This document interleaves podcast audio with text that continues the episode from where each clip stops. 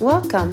요코소. Bienvenue. आपका स्वागत है Bienvenido. 환영합니다. Welcome. Welcome to Keep Connected. I'm David Siegel. In today's podcast, we have Brad Hargraves, the founder of General Assembly, the founder and chairman today of Common. If you are looking for advice on career transitions, if you're looking for information on building community, this is the episode for you to learn not just the common answers, but the uncommon ones as well. Happy listening. Brad Hargreaves, welcome to Keep Connected. Thank you so much for having me. Excited to be here. Okay, now everyone should understand Brad knows a lot about keeping people connected. He is the chairman of Common, which is all about connecting individuals in their living spaces. He was the founder, and he was the founder of Common as well. He's the founder of a General Assembly, which is all about also building community and building connections and helping people around their career transformations. So I find it amazing, first of all, that you are willing to punish yourself by not just being a founder once, but being a founder now multiple times. What, what are you, glutton for punishment? I don't know what else to do. It's the only thing I know. So I keep doing it. Uh, there would probably be easier ways to live my life, but uh, but I love it and I have fun and hopefully uh, do some good for people in the process. Okay, so after General Assembly, you which is now in 20 cities, 35,000 graduates we're going to talk about about and common up to 10,000 beds when we do are you working on the potential next idea? Yeah, well, uh, you know, as I mentioned to you before the show, um, brought on a great CEO to run Common day to day. I've been building it for over seven years. Um, incredible woman named Carlene Holloman, who has spent more than three decades building and managing hospitality operating companies. So I am out of day to day at at Common, and uh, and I'm taking some time off for the first time, really in my in my working career, which has been uh, has been really nice. What does a day in the life of a incredibly successful entrepreneur who doesn't really have to work ever again if he doesn't want to look like? Are you getting off the couch? I uh, well, my four year old and six year old mandate that I get off. so, uh, yeah, I've got two young kids. I take them to school every morning. I pick them up every day.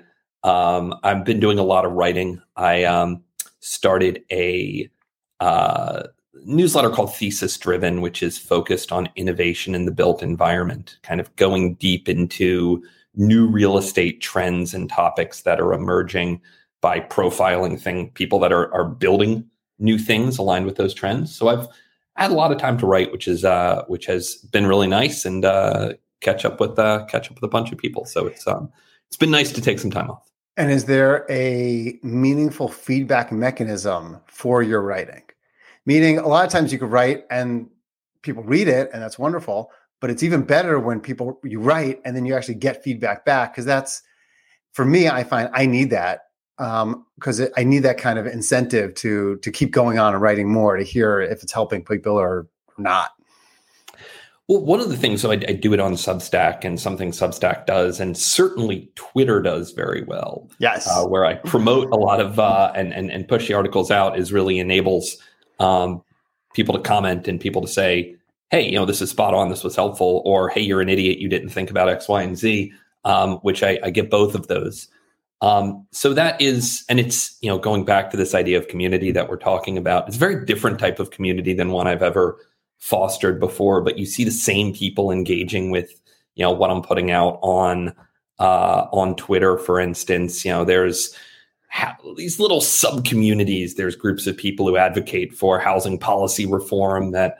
Uh, I support. There are groups of real estate developers. You don't think about real estate developers having a community, but there's actually a really tight community of real estate developers on Twitter. It's been fascinating to see the growth of these little sub communities doing very specific things. And, um, you know, I think Meetup was uh, and is great at fostering that. And then you see, you know, online channels like Twitter uh, taking that nation and worldwide. So, um, you know, yes, through those, I, I do end up with a lot of feedback, sometimes more than I want on my plate. I, of course.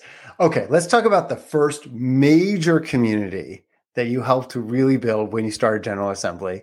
and then we'll start talk about that. We'll talk about com. We'll talk about all the other things that that that you're doing.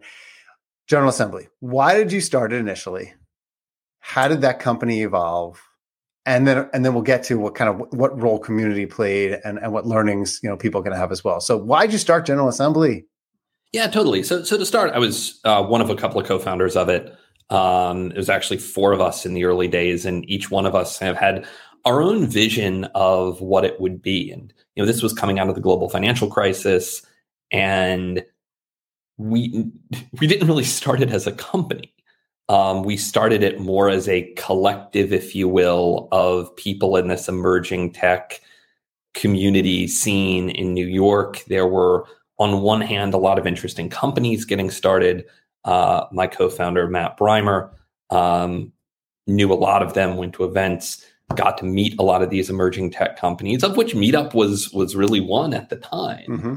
This is um, 2008, 2009 time. Yes, it is 2009, really. Um, you know, going into 2010 when we formally started General Assembly. And, uh, you know, you look at these companies and, you know, they had a huge need for talent. Um, they needed engineers, digital marketers, designers, product managers, and these weren't disciplines that were really coming out of universities. On the flip side, remember this is not a time of you know three and a half percent unemployment. It's much much higher. You had a lot of people coming out of school, my peers at the time, that were you could say overeducated and underemployed. Um, people that got degrees expected to go into whether it was you know, law, finance, whatever. Now suddenly those opportunities and those paths weren't as clear as they used to be. So they said, "Hey, I have to pick up new skills." So there was an educational angle of it. So we had all these different parts. We we started with this 16,000 square foot. We called it an urban campus at 902 Broadway. Uh, back, and this is remember back when you could rent office space at, we rented that at 29 bucks a foot for a 10 year lease. Today, that would space, you know, would probably go for 80, 85. Amazing. Um, everyone, by the way, laments you know the decline of, of of office and office rents are dropping. And i would love to go back and i think you can do a lot of really interesting and creative things when rents are 27 bucks a foot. Hmm. um, so you know we had a little bit of co-working space for interesting startups. We had a big event space where we'd, we'd host meetups and events like that hackathons etc and then we had a classroom. And the classroom is where the education would happen. And even though it was a very small part of our square footage was maybe 400 square feet out of the 16,000 total that we had. Uh, that became the core of the business. High ROI, 400 square feet right there.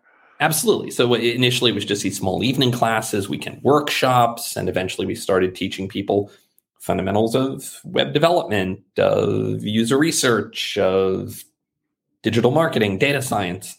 And this was, you know, really before I would say on the very early end of kind of the learn to code movement when that became really, really, really hot. Um, and as we continue to grow and built more campuses and, and more spaces, um, a larger part of our business became enterprise as well. So helping organizations digitize, helping them take the talent that they had and make sure it was you know up to speed and fluent on digital technologies. Like people had to up level. The, the, the New York Times was like separate, you know, print New York Times team and the digital New York Times team, right. and the, they want nothing to do with each other until there isn't that much of a print New York Times team anymore. It's one one integrated, but publishers in particular um, resisted for a period of time until some of them don't exist anymore. Absolutely. And it, every, you know, you look from, say, starting in maybe 2012, 2013 until 2018, 2019, so many consumer facing organizations went through a digital transformation. Right. Everyone was talking about and it. And General Assembly was very much at the forefront of that. So let's talk about community as it related to General Assembly and uh, connections. What role did it play? How did that community space help you? I, am assuming you weren't like directly monetizing it. It was more that you, I don't know, used it for lead gen or, or tell, tell me about what the role the community played in kind of helping it to, to grow that, you know, the enormous company that, that it, it continues to be today. The nature of community kind of touched everything we did at General Assembly. And so, you know, it's a really important part of, you know, we looked at it as this kind of extended user journey, particularly in the early days. I mean, someone comes to an event um, maybe they're working a job at a law firm. Maybe they are about to graduate college. Maybe they are just moved to the city um, for whatever reason, and they're looking to explore what's going on in the the broader tech tech world. They would come to an event and they, they, would learn a little bit, and then maybe they'd take a class in the evening. Uh, maybe they'd go to a weekend workshop, and then they'd sign up for a course, and then we could help them get a job uh, at a startup or at one of our talent partners. So we looked at that kind of and that exposure to people at various stages of progressing through that ecosystem as being really important. And so we would create specific things to take people from one stage to the next. And those stages almost always had some aspect of like, hey, get to know other people. Mm. Um, you know, exist in community, see what other people are doing, uh, so we would run regular programs like Introduction to the Startup Ecosystem, where we would talk about, hey, here's the major VCs, here are the major, you know, really interesting tech companies. Here's like five meetup groups you should check out. Yeah, um, and people would come, and they and did come just for the pizza, or they came for other reasons too? They, who knows? Uh, the Was there always pizza at these events? I, I you know, or, or no? There was a lot of pizza. A lot. Of I don't pizza. know how many slices of pizza have been served at General Assembly events in the uh, in the history of General Assembly events, but it's probably in the in the hundreds of thousands. Uh, so they, they, would come for for you know, or it's just a thing to do on a Tuesday night. Um, go to this workshop, learn a little bit about tech. We actually started finding specific channels to take people from specific industries into what we were doing into tech. So we would run a lot of events for lawyers. Oh wow! Um, lawyers you're telling me that some lawyers don't love being lawyers and want to actually go Shocking. to another job. I, I, I don't know. I, every lawyer I know loves their job. Often go in house at a startup is very yes, very common, very very, very common, and and it is very different than being right. a uh, white shoe law firm into you know a tech tech GC. Very different role. I mean, I'm guessing meetups lawyers are dressed more like you and I, and not wearing suit and ties every day. I could be wrong. No, definitely. But definitely uh, there are real benefits to that. Probably not going in the office three days or uh, five days a week. Just Agree. Okay, so community central to everything. I have to ask, it's a little aside, but I'm just interested in the topic around career transformations for people. So many of our listeners have are in the process of career transformation. So many people at Meetup join Meetup groups because of the networking career transformation element to Meetup groups. What holds people back? What advice would you give to people having seen literally thousands, and as an organization, tens of thousands of people go through career transformations, what advice can you give our listeners around what's holding people back, what actions they could take? So, there's a few different ways I could answer that. And I, I would say the most fundamental is, you know, it requires in many cases taking a step back to go through a career mm, transformation. Mm, mm. And that in every way in every financially way. and also in level. You were a director, now you're an individual contributor, whatever that. And there is a obviously an ego component of that. I, I don't want to dismiss that, but there's also a meaningful financial component of that as well. And you know, for some people, that financial piece is is viable, and in some cases, it's not. And you know, you've seen a lot of different models come out. You know, you look at what um, you know, people like Austin Allred are doing right now with the income share agreements model. That's kind of after my time. Um, you know, income share agreements weren't really prevalent when. You know what? Not everyone knows what those are. Why, why don't you yes. explain what an income share agreement is for people in just one or two sentences? So, an income share agreement is a way that a student can basically finance their education not through an upfront payment or debt but rather than but rather saying i'm going to pay a share of my income. Could be above a certain threshold could be after a certain period of time uh, back to whoever is financing that education. So companies could even be looking at individuals as individual stocks and, right. and and hoping that that individual is potentially you know high paying stock return. But please continue no, so it's it's you've seen innovation in this space to to to help address this challenge. You know, people, even though a lot of these programs are an order of magnitude less expensive than traditional undergraduate or graduate education, that's still a meaningful cost. Not everyone can afford to take that on. So, what I do tell young people when they come to me, or you know, at any stage of life, is try to keep your personal burn rate as low as possible. Hmm. Um, it really does, and sometimes that's not possible, but it really does increase the number of you know options you have available. asset light existence. Asset light existence. As long as you can keep that, the better. So number one is be willing to potentially take a step back. Um, mindset, ego, etc. What are a couple more? Just being willing. That willingness from an ego standpoint and from a financial standpoint uh, is incredibly, incredibly important. I think that unlocks so many other things that you could look at as separate, but I almost look at as subsidiaries to that. Mm. So, like willingness, eagerness, intellectual curiosity um, often is pretty closely mapped to your willingness to admit and say, like, hey, I don't understand this. This is going to be hard. I want to put the time and effort into it. That I kind of look at as subsidiary to the ego piece and willing to take that step back. Um, so I think a lot of it just goes back to that. So rather than listing a laundry uh, laundry list of things, I'd rather just say have that willingness and keep your burn rate as low as possible, and you're going to be in a good position to go through a career transition. Very nice. Okay, let's talk about you. Sometimes I start with the person, but this time I decided let's start with General Assembly, then go to you, then we'll go to Common. You grew up in rural Arkansas, went to an Ivy League school, went around the world in science competitions, done a lot of really interesting things. Was community connections, education, which is like the forefront of a lot of the areas that you've devoted your life to.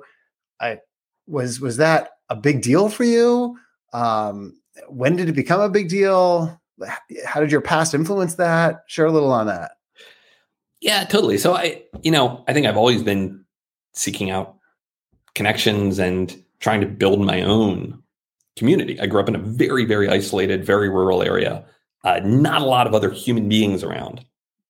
Um, and I think, and now I live in Chelsea, Manhattan. A lot of what, you know, what I've built from, you know, General Assembly to, to Common has been focused on, um, you know, building not communities stand alone, but using this idea of togetherness, bringing people together around common motivation and common cause um, using that as an accelerant and a way to do what we're doing better.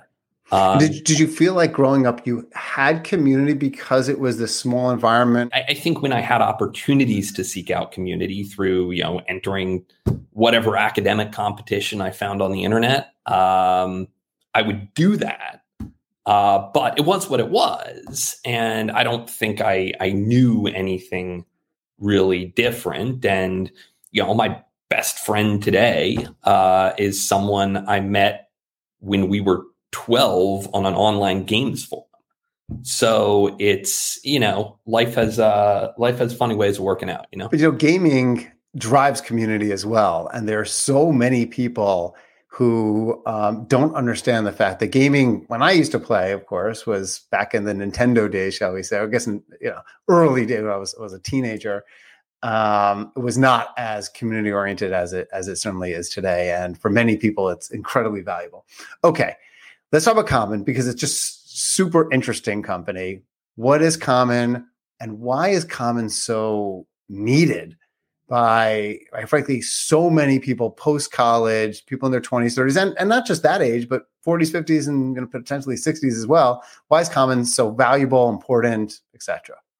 Well, let's go back to General Assembly. I mean, we were building these, you know, 902 Broadways in the heart of Manhattan. That's, you know, and we, we replicated that model in a lot of other cities.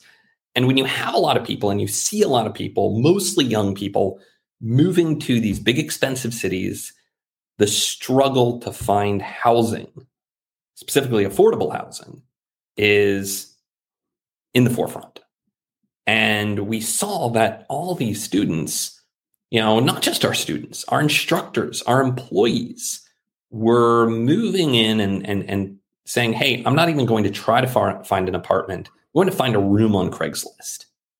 And that this kind of informal roommate world was actually massive, and nobody in the development and finance world was paying attention to it. Um, 25 million Americans share a home or apartment with someone they're not related to. Wow. Um, and if you look back in history, back prior to World War II, uh, it was really common for when people moved to cities, they would live in, you know, what we would today call residential hotels, you know, and some of them were really, really nice. The Plaza Hotel used to mostly be long term residents. Um, you still occasionally see these like, you know, women's hotels and things like that, that, you know, people move to, you know, often when they're new to the city, straight out of college, you know, uh, the the Y on the upper uh, Upper East Side, 92nd Street Y has a lot of you know kind of single room housing.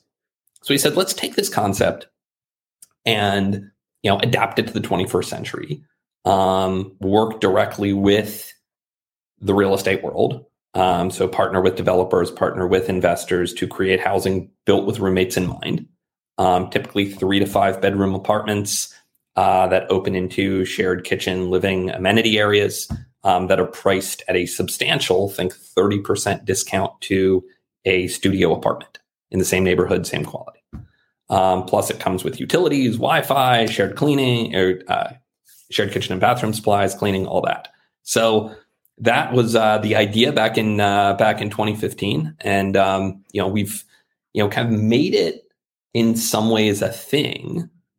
In other ways, it's like we're still just scratching the surface. You know, 10,000 units is a great number, but it's small in comparison to the need. Right. I mean, the, uh, the of the addressable audience, it's a minuscule percentage, minuscule. but that tells you how enormous the potential can be.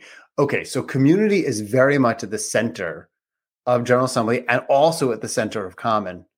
Talk about how does Common um, build community? What are some of the best practices that Common does, and also what are even best practices that anyone who is in is not in you know a Common apartment could potentially think about doing? You know, for us at Common, you know, it, it really starts with kind of having uh, you know, some shared set of understanding of what, it, what does it mean to live together in shared space. Hmm. Um, you have to have some basic understanding there first to make sure that you know what you don't want to do is say, "Hey, we're going to have all these fun events," but you don't have some common shared set of right. understanding. Get, get the order. basics done. You can't you, you can't leave basics. your dirty laundry in the in the kitchen sink. Not cool. Yeah.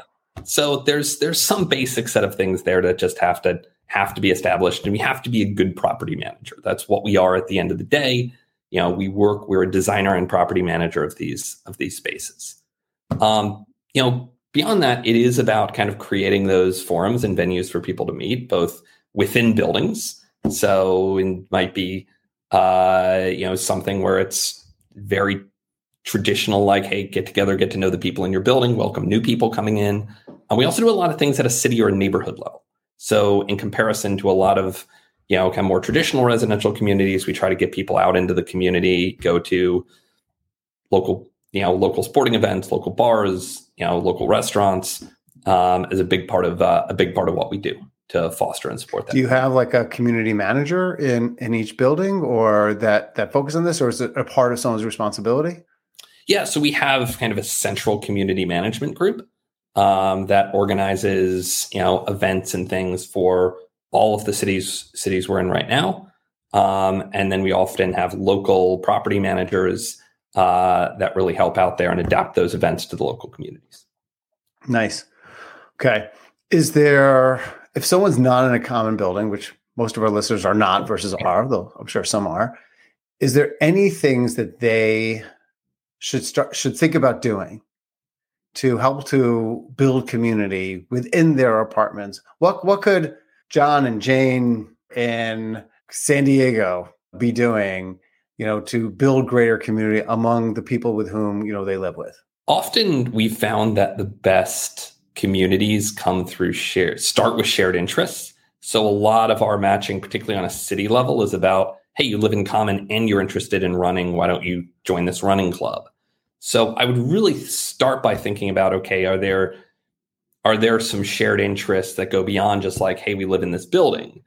Um, you know, often I've found, certainly outside of common buildings, one of those shared interests is, hey, let's advocate for something that we'd love to see happen in the building. Yes. Um, you know, we need this elevator fixed. Uh, you know, we'd love to see, you know, something installed in the garden in the back. Um, so that's often a way that neighbors can get together and get to know each other and build those build those relationships. And property um, managers um, love when all the neighbors get together too. It's great. no, not at all. Um, to ask but, for a million dollar investment in XYZ. It is uh, you know that that is often what I encourage people to do is think about some shared some shared cause, whether it's yes. an interest that they all have or something they'd like to see done. Um, you know, to get together and uh, talk about that and try to make it happen. A garden is a great example, though, because it's it's physically located potentially near or in the building, and it could be something that people could actually do together or work on together and be a, a meaningful source of joy. But that's that's a re- and, and doesn't have to be unless it's in probably New York City or some expensive place like that, you know, an, an outrageous cost. So, what types of common goals uh, that that you see people wanting to kind of join forces together on? Gave gardening as an example. Any other ones? Well, you often see uh, these gather, you know, groups gather around sporting events and things like that too. Um, that you know, it's kind of silly sometimes for each person to be isolated in their own living room, uh, watching the World Series, watching the Super Bowl. Uh, get a lot of people together in the building. That's yeah, all. It's so easy. And then just bring pizza again. Absolutely.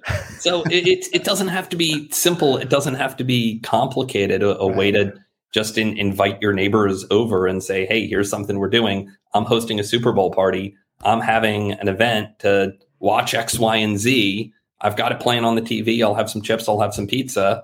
People will come by." You know, Brad, I love that you're calling that out because you know one of the things I did want to hit on is how to organize events in, in a uh, cost effective, in a time effective kind of way. And I think there's a lot people are intimidated justifiably a lot of people want to go to a party not everyone wants to host a party right, right. and hosting events whether meetup organizers or just generally want to have something in their home or wherever and, and the principle that you said is a really important one which is figure out how to keep it really simple any other advice you would give specifically around events aside from keeping them simple, keeping them in close proximity, probably to where someone lives. Any other bits of advice you would give to to people around that? Yeah, I mean, I think a lot of it depends on have what stage you are in the development of your event. I mean, someone who's just getting started and and thinking through the first steps, for them, I would say like don't overthink it. Uh, just open your door, be accommodating, welcome people in. Um, and you know most people are incredibly friendly and, and warm um, and so i try to encourage a lot of people to just start very very simple invite their kids friends from school invite people from work uh, to create that kind of to start the first steps of that physical community okay now with two young kids do you still host any events ever or too absolutely hard? Absolutely. We host yeah. events we host bigger and more events than we've ever hosted let me hear what a couple uh, events range, you host so we we range from like you know we host events uh, in our house for um, you know political candidates we support mm-hmm. to nonprofit. We had a nonprofit fundraiser. Um, my best friend I met in the gaming. Uh, well, let, let share it. What's the nonprofit? We like hearing about. at the table. They uh, support um, kids in foster care um, with educational resources, specifically tutoring. Um, so it's a great cause. Beautiful. He started it three years ago. It's uh, he's he's helping out hundreds of students um, with tutoring and support. And uh, we hosted a fundraiser in my house a few, uh, I guess, about a month ago. Okay. Um, so I, won't feel bad I didn't get an invite, but you know, maybe next time. Next time, we'd love to have you. um, so, like something super simple, we we we do. Um, you know, just two weeks ago, we had a Passover Seder. Kept it really, really low key, but invited um, you know, other parents, families in our kids' class. Um, if they didn't have anywhere else to go, they can come to our house. You were a meetup organizer at one point yes. in time, which is why you're such an event and community expert. According to what you said, you have possibly been to over 200 different meetup events. Okay, what was the group that you had organized? And and let's start with that. What was the group you, you were a meetup organizer for? So when I was in college, prior to starting General Assembly, I was a game developer and I started a game developers meetup group here in New York uh, for other game developers because there was nowhere for people who were building games uh, to get together and uh, talk about building games. Amazing. So and was, uh, and what happened? Like, what was your biggest event? Did you have like 10, 20 people ever come to an event or, or even more than that? Oh, we got we got well into the hundreds. We would hundreds of people were coming to your events. Absolutely, we would um we would do them in uh, Gallery Bar in Lower East Side, and uh, we do them every month. And it was um, we'd have six developers come and demo their games. They had and did people suite.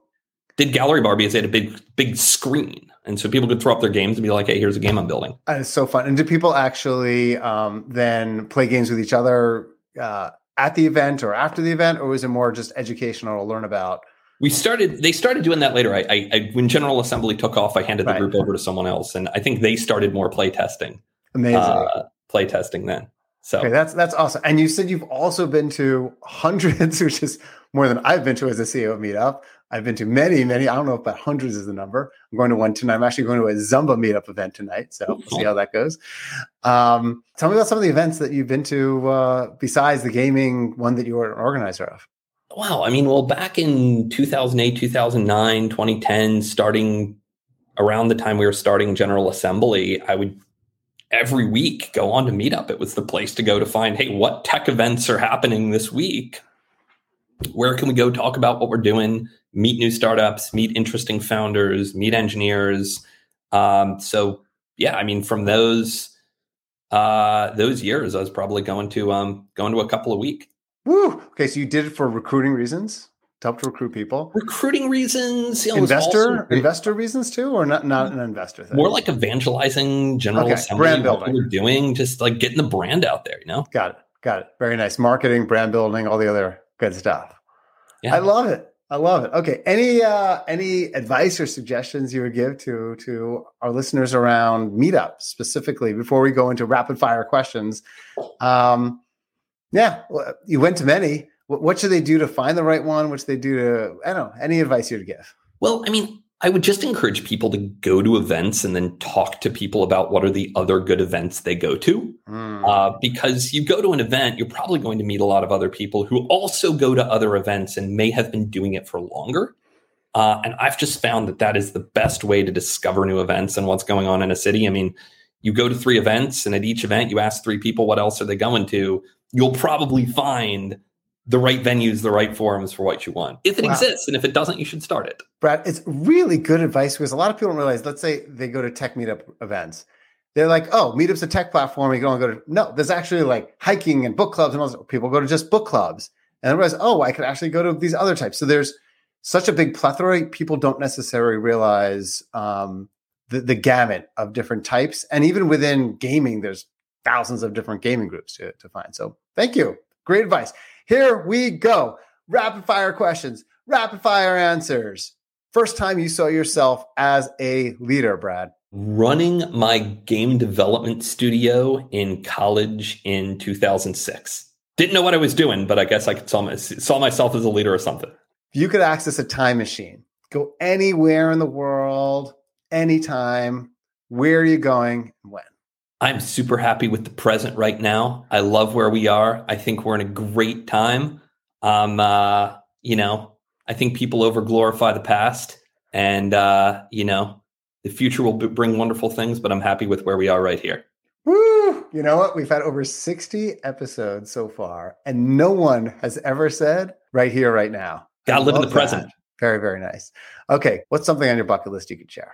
Uh, I want to do a cannonball run. Cannonball Run. Is that like running with the bulls? Is running with cannons? I'm sure it's something it's, different. Uh, it is a um, illegal race of how quickly can you drive without stopping from New York to Los Angeles. they just they set actually a new the first new record of cannonball uh, in 2020 during okay. the COVID pandemic. Okay, what's the record? Uh, and it's something like 28 hours. to drive from New York to LA. And then people strategize and like what routes to take and um, you know when to do X, when to do Y. They pair up, so someone's always driving, someone's sleeping. Um, so what, what's keeping you from doing it? When's the next one? I don't know. We just have to have another uh, another global pandemic or someone that drives everyone off the streets. You know. see, but people people do believe that the 2020 record may never be broken uh, uh, because it was there was no traffic in March of 2020. So some very um, you know not risk averse people decided to jump on that, and the first thing they thought of when the COVID pandemic was happening is like now's the time to set the new cannonball record. Okay, that is a, a, creative person, someone I would love to have at an event one day because absolutely, you know, that person thinks differently. Okay, last question, which is you, you've done so much, you've really helped tens and tens of thousands of people, hundreds of thousands of people, and through the courses, through Common, through the events that you've had, it's really amazing. Um, how do you most want to be remembered? I think as someone who brings people together and around great experiences is really, really core to my identity and who I am. And someone who, you know, look back and say, yeah, wow, I went to a lot of great experiences. I had a lot of, I did a lot of fun things. I met a lot of great people. And hopefully Brad was at the center of bringing that together. Beautiful. And it's not just over about the experiences, about those people right that you meet in those experiences and hopefully how you could continue to maintain relationships with them over time. Brad, it is a pleasure. I'm so glad that we were connected. I'm so glad we have the opportunity to, to discuss. And I think there's many ways in which hopefully meet up and and Common can hopefully work together in the future. I just wanted to thank you so much for being part of Keep Connected. Thank you so much for having me on. This was great. Thanks for listening to today's podcast with Brad Hargreaves. If you think that was a common podcast, it was not. But I'm bump. Lots of great conversation on career transitions, the importance of being willing to take a step back in your career in order to take two, three, four steps forward, and his feedback around community building. Keep it simple. Don't overthink it. Just open your door for an event advocating for community change as part of a community. All wonderful lessons for every one of us to consider. If you enjoyed today's podcast, subscribe, leave a review, and remember, let's keep connected because life is better together. David Siegel here, your favorite podcast host. I have something important to share. Check out my new book, Decide and Conquer, to really get to know my story at Meetup. You know, the hardest thing about community leadership is making tough decisions when the stakes are high. And I'll tell you, they were never higher than when Meetup was owned and sold by WeWork. In my new book, Decide and Conquer, I'll walk you through a counterintuitive framework for decision making and the epic journey of Meetup's surprising survival. Good leaders deliberate, great leaders decide.